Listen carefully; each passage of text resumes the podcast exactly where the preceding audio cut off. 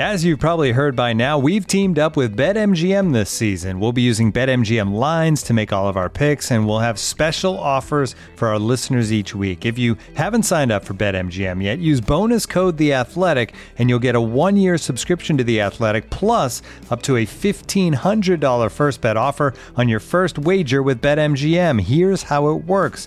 Download the BetMGM app and sign up using bonus code The Athletic. Make your first deposit of at least $10, place your first bet on any game, and claim your voucher for a one year subscription to The Athletic. See BetMGM.com for terms. U.S. promotional offers not available in D.C., Mississippi, New York, Nevada, Ontario, or Puerto Rico. Gambling problem? Call 1-800-GAMBLER. Available in the U.S. Call 877-8-HOPE-NY or text HOPE-NY 467-369 in New York. Call 1-800-NEXT-STEP in Arizona. 1-800-327-5050 in Massachusetts. 1-800-BETS-OFF in Iowa. 1-800-270-7117 for confidential help in Michigan. 1-800-981-0023 in Puerto Rico. First bet offer for new customers only in partnership with Kansas Crossing Casino and Hotel. Don't forget, if you haven't signed up for BetMGM yet, use bonus code The Athletic, and you'll get a one-year subscription to The Athletic, plus up to a fifteen hundred dollar first bet offer on your first wager. The Athletic.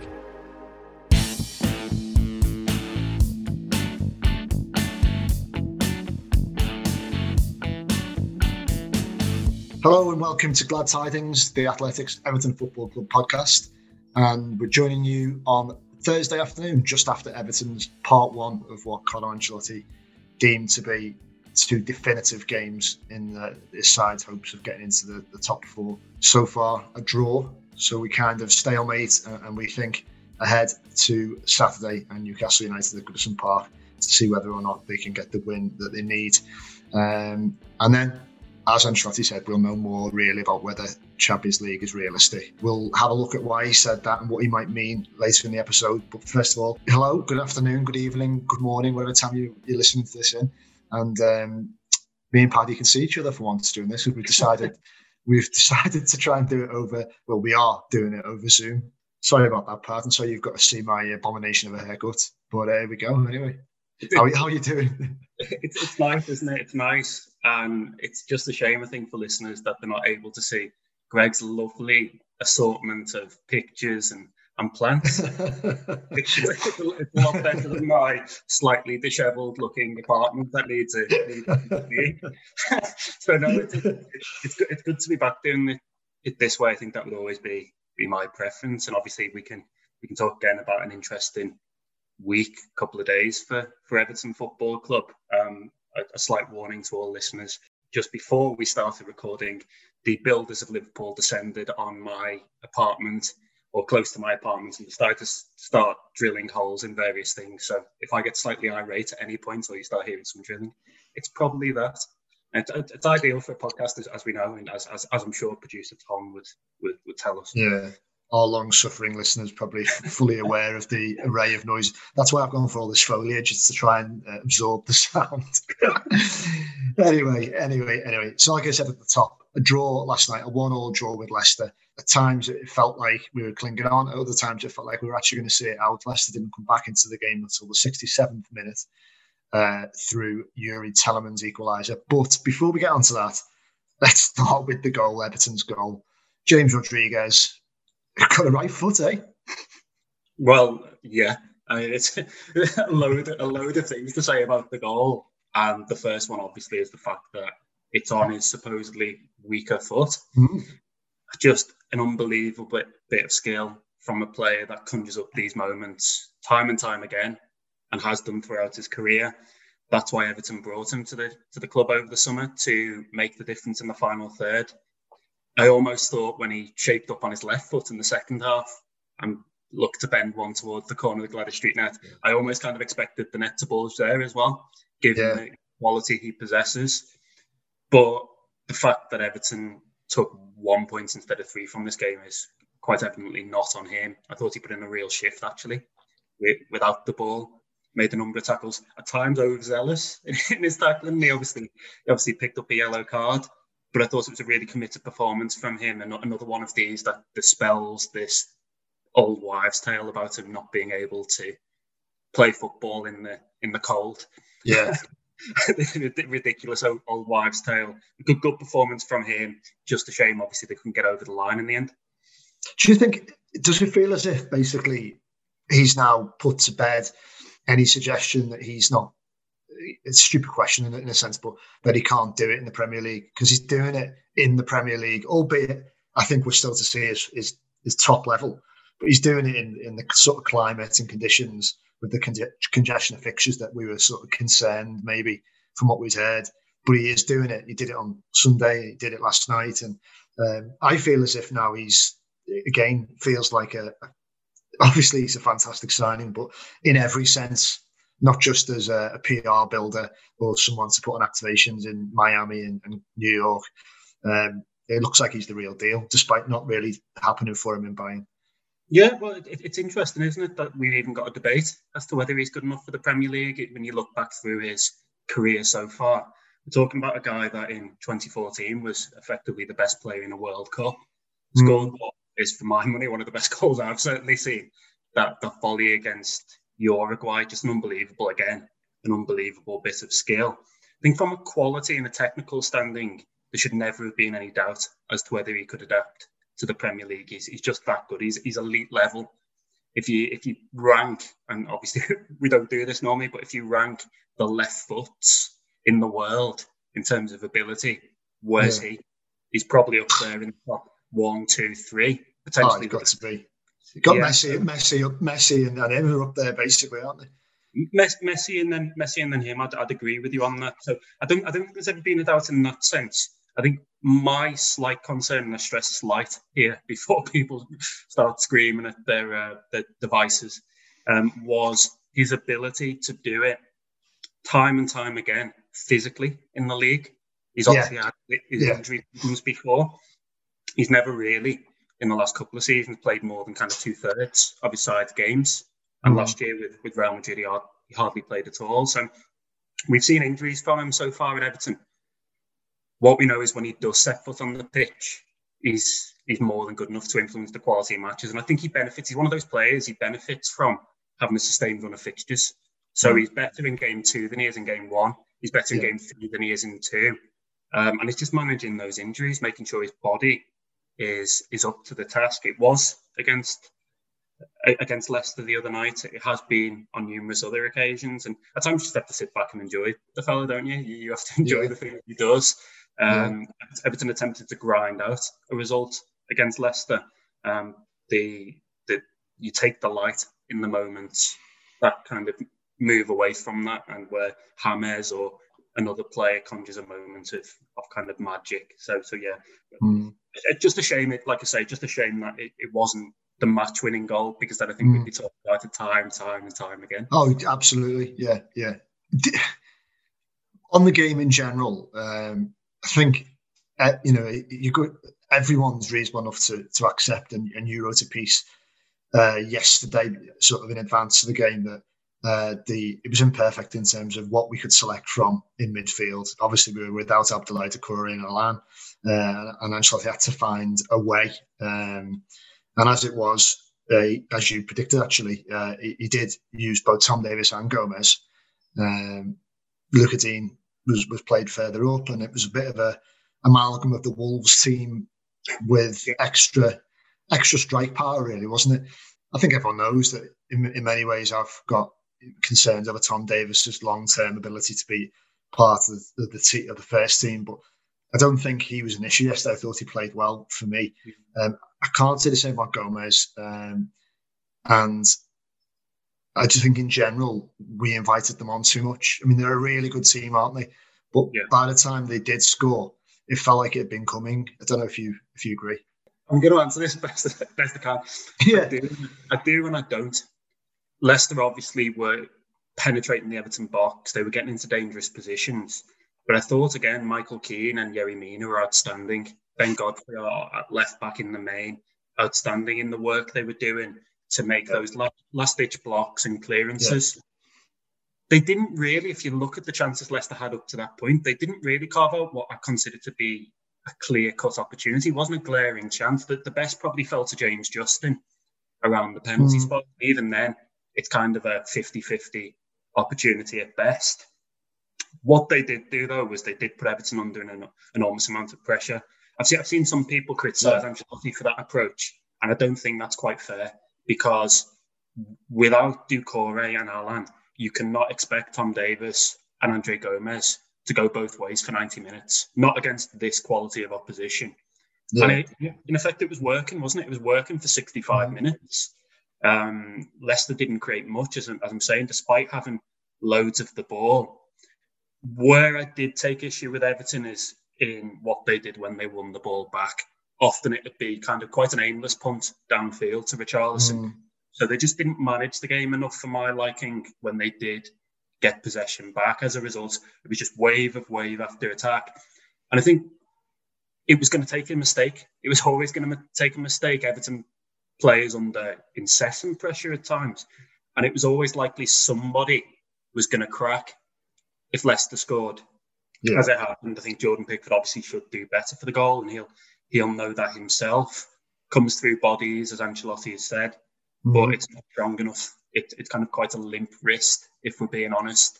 So yeah. again, annoyingly, there'll be discussion about Jordan Pickford after this one and, and his and his presence in goal.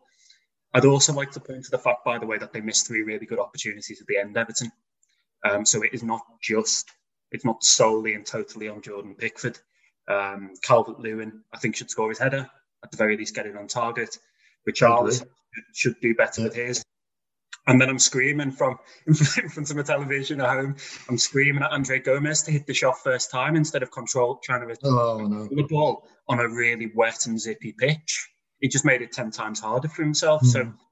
there's a combination of things here, but all things considered, given the players Everton were missing and in the positions they were missing them in, I don't think it is the worst point in the world. It just feels bad because it's gone. We've gone from having one, three points in our grasp to that being reduced to to, to one.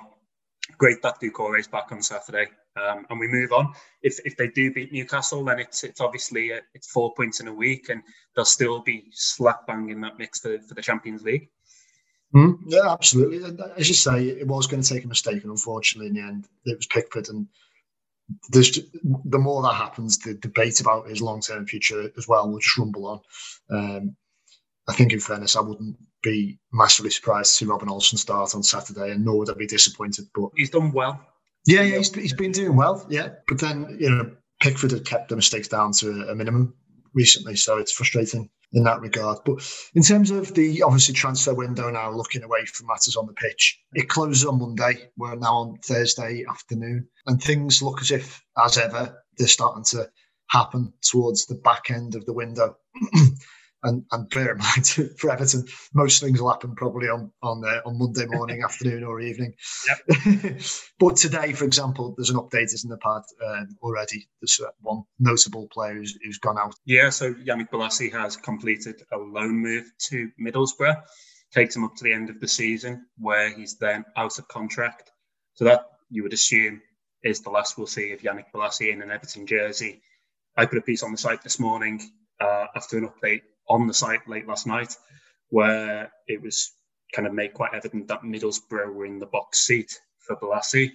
But not so long ago, we were told that it was Sivasspor in, mm. in Turkey, and I hope I hope I've pronounced the club name correctly. My, my Turkish is not a strong point at this moment in time. Uh, but Sivasspor were at one, one stage in, in the box seat. Things have moved quite quickly. Uh, personal intervention from Neil Warnock, who obviously coached Bolasie at Crystal Palace. And like I say, that's the that the last we should see of Bolasie at Everton. So it's it's the first step in a process where they are going to try and trim the squad. We've been quite clear in that in our reporting that it was one of those windows where Everton would look to get players out, many more players out than bring in. Mm. I think the only, the only thing that changes that for me is if Tosun does leave, as we've reported, he, he may well do. Um, CSKA Moscow are one of the sides interested in him, but aren't the only ones. If Tosun leaves, you look at that Everton front line, and it then effectively just does become Calvert Lewin and Richarlison. And I think that would be a concern heading into the, the second half of the season, a potential warning sign. So let's see what happens. I think Jonjoe Kenny is one we should monitor. He's attracted a bit of interest from Burnley. Bolasie's gone. Bernard could go. If Bernard stays, maybe Anthony Gordon goes out on loan. All these things, kind of, all these plays. There's a lot in the mix. A lot in the mix, isn't it? Yeah. we, need, we need to juggle. Um, what happens with Tosun has an impact on potentially what they look to do with strikers in terms of incomings. So yeah, it could, could, could be a busy busy couple of days as, as ever with Everton. As you say, it always tends to transpire this way. What what are your feelings on it? Are you are you feeling as though Everton are well placed moving into the second half of the, the season, or, or, or do we need a little bit more quality to get over the line?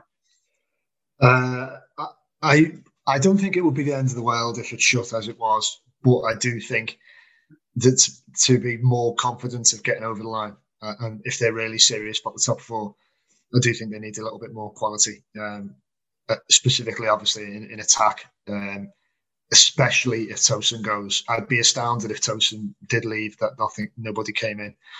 Um, I'm intrigued by the persistent rumours over Joshua Zirkzee. Really, um, I, I mean, obviously it's it's something you and I have been chasing and and putting calls in about and speaking to people. And, and the fact of the matter is that it's just quite a complicated one. The, the, the setting is quite mixed. Some people at the club are distancing themselves from any suggestion uh, but then we hear other things that make us think that that might be something to it. It's, I mean, he, he's an exciting young attacking player. Was he the profile of a sort of player that we, we would go for that I thought we need? Not particularly. Um, feels a bit like another. Uh, when I say raw potential, obviously he's still elite, elite level because he's coming from Bayern. So you know you put him in the category of say Moise Kean. But there's a reason why Moise Kean's out on loan. Um, Zirkzee hasn't played as much for Bayern as Kean had played for Juve, for example. Uh, he's had very limited first team um, football for Bayern. So uh, that doesn't fit the profile of someone who's going to come in and, and, and propel us to the top four. Uh, if indeed he is going to come in, I thought it'd be someone more experienced. What, what, what do you make of that? To me, he strikes me more as a long term Moise Kean replacement than a replacement for Cenk Tosun. And what I mean by that is Kean is kind of a project that you work on over two, three, four seasons. And yes, he'll give you something in the short term, but what you're actually looking to tap into is long term potential. Zirkzee is even younger than Kean at 19 and will be very much in the same ilk, in the same mould. Tosun is 29, and obviously Ancelotti has, has backed him to come off the bench at times this season in, in a bid to kind of turn things around. What I think Everton need is somebody who could, let's say, for example, if the worst happened and Calvert Lewin picked up a serious injury, I think Everton needs somebody to come in and do a comparable job. And yeah, exactly. It's a really, really tough ask, particularly in January, and particularly given the limitations budget wise at Everton's disposal at, at this moment in time. On Zirkzee, I think it is something that's more, I would say, when you talk of Everton joining the race to sign this guy, I would say it's almost look at it a slightly different way. I think Everton are slightly more passive in this, and it becomes maybe people are trying to get Everton to join the race. Yeah. Um, as in, he's he's available. Bayern seemingly don't believe he's going to be up to the job long term, so they're trying to cash in on him, and they're trying to drum up interest. Mm. And that's, I think, when somebody looks at Everton and goes, Would you be interested in this player? Now, Everton are highly unlikely to, to, to, to need or want a striker if Tosun does stay, but there's a chance Tosun leaves. So, so let's see. Like I say, I think it would be imperative for Everton to bring in some kind of forward and preferably an experienced goal scorer. But that's such an enormous task if Tosun mm. leaves, isn't it? Yeah, absolutely. It really is. So we're just going to have to watch this space. But um, I do think that someone has to come in if Tosun goes. And it, it does increasingly feel like Tosun will go. So I'm sure there'll be plenty to talk about on the podcast next week, put it that way, when, we, when we come to assessing the window. This episode is brought to you by Michelob Ultra, the official beer sponsor of the NBA. Want to get closer to the game than ever before? Michelob Ultra Courtside is giving fans the chance to win exclusive NBA prizes and experiences like official gear, courtside seats to an NBA game, and more. Head over to michelobultra.com slash courtside to learn more. Looking for an assist with your credit card but can't get a hold of anyone? Luckily, with 24 7 US based live customer service from Discover, everyone has the option to talk to a real person anytime, day or night. Yep, you heard that right. You can talk to a real human in customer service at any time. Sounds like a real game changer if you ask us. Make the right call and get the service you deserve with Discover. Limitations apply. See terms at discover.com/slash credit card. We're talking about squad depth, and and, and you know, obviously, um, it, that doesn't always mean players that we can bring in. There's the academy, which clearly for a while has been something we've not perhaps been able to get players from there into the first team as much as we'd like. Um, Tom Davies and, and uh, Anthony Gordon, you mentioned earlier, being the notable exceptions. But on Sunday, there were two new ones. Um, now, anyone who, who's read our stuff, particularly what you've been writing this, this well, say this year, last year, will already know all about Tyler Onyango and Thierry Small but maybe we'll have been surprised to see them quite so soon in the first team, especially Small, who at 16 and however many hundred days became our youngest ever first team player on Sunday. Um, yeah. Really interesting, but the subplot, particularly with Small, is why he was given that that that game, why he was brought on, and whether or not he will still and his advisors will still feel there is a inverted commas pathway for him. Yeah, that, that is the interesting thing, as you say. They're both very talented. They're both really highly rated. And I think they're considered to be part of Everton's future, hopefully, if they continue to progress in the same manner. But in both cases, I think it, their debuts have come slightly earlier than you would have expected. Yeah. And they're based in part on circumstance. Now, for Onyango to come off the bench you've got to look at the overall situation in midfield. And Everton are missing an awful lot of midfielders at this moment in time. So they were able to, given that they were coasting against Sheffield Wednesday, bring on a young player and give him some minutes. Yeah, obviously around the the the uh, first team for the game against Leicester and on the bench. But Everton are going to have Doucouré back soon. They're going to have Allan back fairly soon. Fabian Delph's back in full training. Jean-Philippe Gbamin, the lesser spot of Jean-Philippe Gbamin, will be back, we're told, at some point in the in the relative near future. To, to How many times have we said that? We've said that an awful lot, and yeah, even Carlo Ancelotti raises an eyebrow every time we asked about that one. Um, but that, that amounts to an awful lot of bodies coming back for Everton. So he is talented Onyango, but he only got into the under 23s last season, really, and, and started to make a name for himself there. So that was a product of circumstance, despite his talent. With Small, I think it's even more interesting because he's younger. 16 became Everton's youngest ever player, if you believe the record books. Um, with him, Niels Nkounkou was out, so they were yeah. short of left back depth. But they are also trying to convince him that there's a pathway here. That's quite an interesting one. He's still a, an academy scholar because he's touted around as one of the best left backs in England in the age mm. group. There's quite widespread interest in him. And if he does go over the summer, for example, let's say he, got, he leaves over the summer, because he's not on pro terms yet, Everton wouldn't be entitled to very much money at all in terms of mm. compensation for him. yeah. It's important Everton get that one over the line. As we understand it, and as, as I wrote on the site a couple of weeks ago when I when I first spoke about Thierry Small, Everton are keen to tie him down. They are speaking to his representatives it is considered to be all about the pathway. Uh, and I know that gets kind of bandied around a lot these days, but it's considered to be about can Everton guarantee that Thierry Small is going to be close to the first team picture in the coming season or two.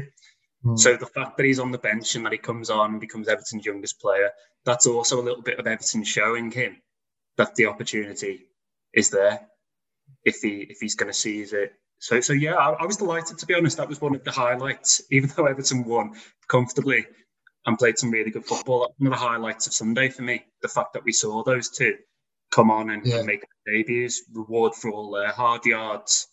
I don't know if you saw the videos after the game where they were both interviewed by Everton, just both visibly delighted to play. Yeah, yeah. Well, for the Everton, for the Everton first team, there's something endearing about that. It will never not be endearing. So a good night for Everton's first team, but a good night for the academy too. Let's hope there's there's positive progress on on Small's Small's future soon. Like I said, talk started last year, and have continued into the new year, this is a, a good step that Everton have showed him that, that he will get time on the pitch. Absolutely, and and of course as well as as those two, um, there was the well, we don't need to go. We, we said all we need to say really about James Rodriguez, but just what a performance! Absolutely fantastic.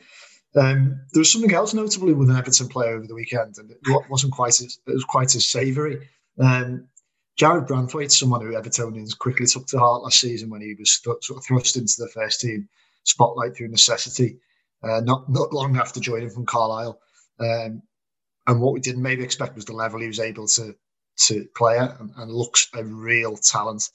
Part of his pathway has taken him to Blackburn on loan. But I don't know if if if listeners will have, spotted it. I'm sure they will have seen it on social media. Um, it was quite a, an unpleasant incident, really, and, one that uh, I think Neil Warnock, obviously the Middlesbrough manager, who, who's uh, just pictured as we speak with his arm around Yannick Bolasie, should know a lot better than um, when the two teams played over the weekend. Just uh, remind us what happened there, but. Yeah, so before we, we go into the specifics of what happened, I think Everton probably need to insert something in Bolasie's contract which says that Neil Warnock's no longer able to speak about uh, Jarrad Branthwaite. certainly not able to certainly not able to harangue him in any future uh, in any future matches between Middlesbrough and, and, Blackburn.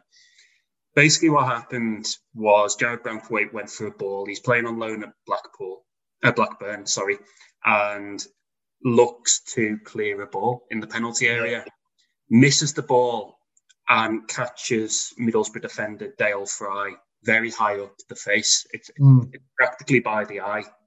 And Fry. Oh, it was a bad. It was a bad one, wasn't it? But it was yeah, yeah. Listen, listen. If if the referees and the, offic- the, the officials had done their job, that would have been a penalty and probably a sending off. I think we need to be clear about that.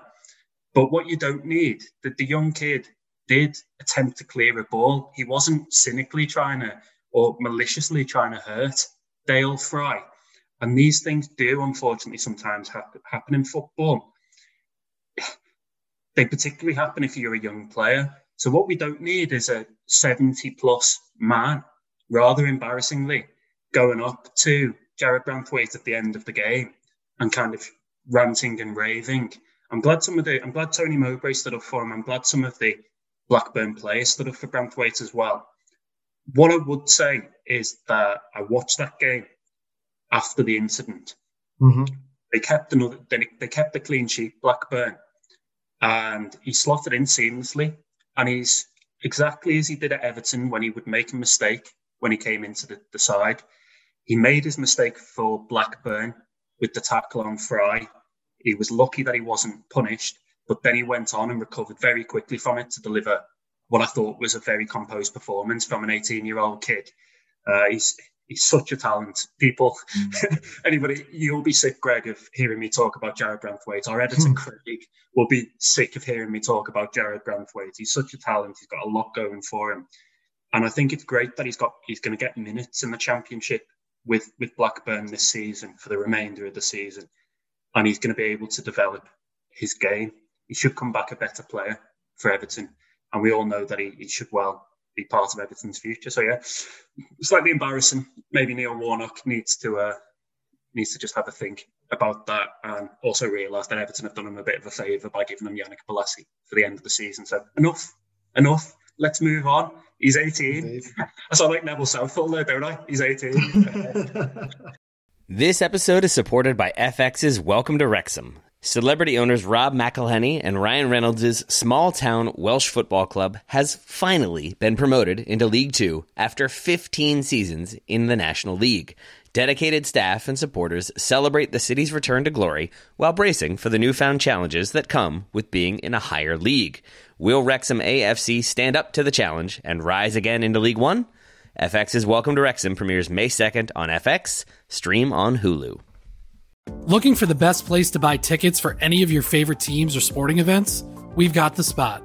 Our partner, StubHub, has been the leading ticket marketplace in the world for over 20 years, providing a 100% guarantee with every order.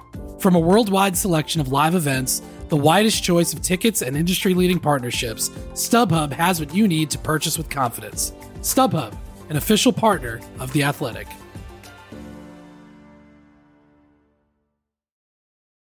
Okay, well, as we mentioned earlier, we've got uh, another really important game on Saturday against Newcastle at Goodison Park.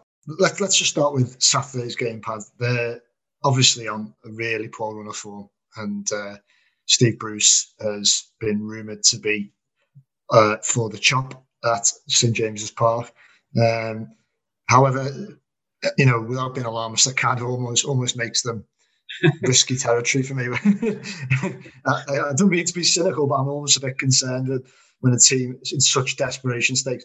I guess if he's still got the dressing room, then then they could be really fighting for everything on yeah. Saturday. Uh, I think we sh- still should have enough uh, to overcome them, but my mind just is dragged back to our last game against them in St James's Park which was just a terrible, terrible, terrible afternoon. um, what do you make of this fixture? You'll be covering it for us, won't you? So, yeah. Um, what are your thoughts on this one? Yeah, the, the two things. The, the, first is that it's a completely different proposition for Everton to mm. games in recent weeks. Instead of having 40% of the ball and the opposition having 60, turn the tables there. It's going to be Everton are going to be yeah. the one that are needing to be the aggressors they're going to need to show more creativity, more depth to, to their attacking play. I think there's a case, with that in mind, I think there's a case that you more or less shelve the approach we saw against yeah. um, against Leicester. That instead of having what was effectively four centre halves mm-hmm. across the back line, I think you have Lucas Digne deeper in his preferred position at left back. I think you have Seamus Coleman at right back. James still in the number 10 but I'd be looking to get Iwobi back in to commit players, probably Richarlison on the other side of, of Calvert Lewin, and a much more kind of expansive game plan. Everton, let's be honest, Everton have struggled in games like that over the last yeah, six yeah. months, over the last 12 months. I think they are in some ways better suited, even with James in the team, to soak, soaking up pressure and then striking from a cross or a set piece. Mm. That's what is slightly worrying. Newcastle in turn just send shivers down my spine a little bit because of not only that game earlier this season, but the one last season, a game that I also covered at Goodison, yeah. where somehow, despite Everton being the best team for 90 plus minutes of that game, they somehow managed to get a draw in injury time with, with two very, very late goals from, from a player seemingly in Lejeune that doesn't score goals against anybody else. So, so um, yeah, I, I, still kind of wake up with in a cold sweat over over that game, yeah. and then I'll, I remember the day after, very early in the morning, getting a message from one of our editors, and it was just we need to have a look at the final five minutes of that game to see where it went wrong for Everton in particular detail. I was, and I was just thinking to myself, that's probably the last thing I want to do there, folks. I don't I don't want to revisit that at all. So I, I think I think it is it is going to be more of a challenge than people maybe credit and maybe mm. realise at this moment in time. That being said, I don't think there is any excuse here for Everton. They are better players. They're in a better run of form. They're at home. All of those things mean that Everton should win this game and should be looking to win this game comfortably. Um, if they play, if they perform anything like they're capable of doing. So, so yeah, an interesting challenge, an interesting challenge, but um, one that you would hope they're set up to deal with. Yeah, yeah, you would hope so, but it is going to be definitive, isn't it? For I think for uh, basically why Carlo was calling these two games so pivotal. You've got one game where you go in toe to toe with the side, slightly ahead, further ahead in terms of progress, but hopefully with the same ambitions. And then you go into uh, into a diff- altogether different, as you've outlined, contest against a team that, without any disrespect, you need to beat if you're going to be capable of finishing in the top I'd say top six, really, especially at home, even given the, the lack of advantage that might bring these days. Anyway, a new section now, when we'll be looking at a bit of a look back. We'll take a look at the fixture that's ahead and we'll throw it back to uh, games of the past. In this case, of course, it's Newcastle and um, a time when full Goodison Park was very, very, very much not something to be sniffed at. 40,438 fans were there in 2004 when Everton played Newcastle. We won 2 0. Uh, David Moyes, of course, was the manager, and the goals came from David Weir and Tim Cahill in either halves. We're just looking at the team for this game. I mean, listeners will know we'll, we'll hopefully remember the significance of the game, but we'll, we'll go over that. We're just looking at the team, aren't we? We just set the scene, Pad, when this was a huge game for Everton, wasn't it? For some, actually quite uh, reasons of parallels we've been discussing this for the current side. Yeah, so it, it's 04 05, like you've rightly said, towards the business end of the season, and Everton's still in the in the hunt for a, a, top four place, a miraculous top four place, you could say, given the quality of well, the resources, let's say, at their disposal in comparison to the other sides around them, and the fact that they had a very poor season the year before, yeah. losing Wayne Rooney that summer. So I don't think anybody credits Everton with this kind of resurgence. But yeah, here we were, like I say, at the business end of the season, in with a real chance of a top four place. And Newcastle came. Newcastle were a good side at the time, but Everton simply had too much on on the day for them. I, I remember the atmosphere. Goodison was absolutely electric. There was that sense of anticipation you get for big games, and games against Newcastle are not normally big games. Let's be honest, but this was this was Goodison close to its very best, I'd say, because people were expectant and they knew that they could push the team on towards the Champions League. Everton competing with Liverpool for that fourth place, and maybe it'll be the same this year. Who who knows? But the win through goals from from Weir and Cahill effectively sealed Everton's place in the Champions League uh, qualifying rounds. Yeah, if you can call it that, sealed, yeah. sealed fourth place. Cahill's celebration, wheeling away after scoring at the Gwladys Street, thumping one into Gwladys Street, was something I'll probably remember for quite a long time. And they were a likable team, that group, weren't they? Like you say, you're looking through mm. the list of players. Um, in some ways, people maybe would call them workmanlike. I'd give them a little bit more credit than that. I thought they were good players. But what they had was this fantastic team spirit that I think almost superseded their individual quality. They were, they were yeah. kind of more than the, the sum of their parts. Don't know if you agree. Absolutely, yeah. I mean, um, you're right when you look at it. You know, you might think, how on earth did that team qualify? Well, did, did that team finish fourth and get involved in the qualification for the Champions League? You know, Mark, Nigel Martyn in goal, amazing goalkeeper. David Moyes credited him as one of his best ever signings, which is a massive shout from someone who was as good in the in the, in the transfer market as Moyes.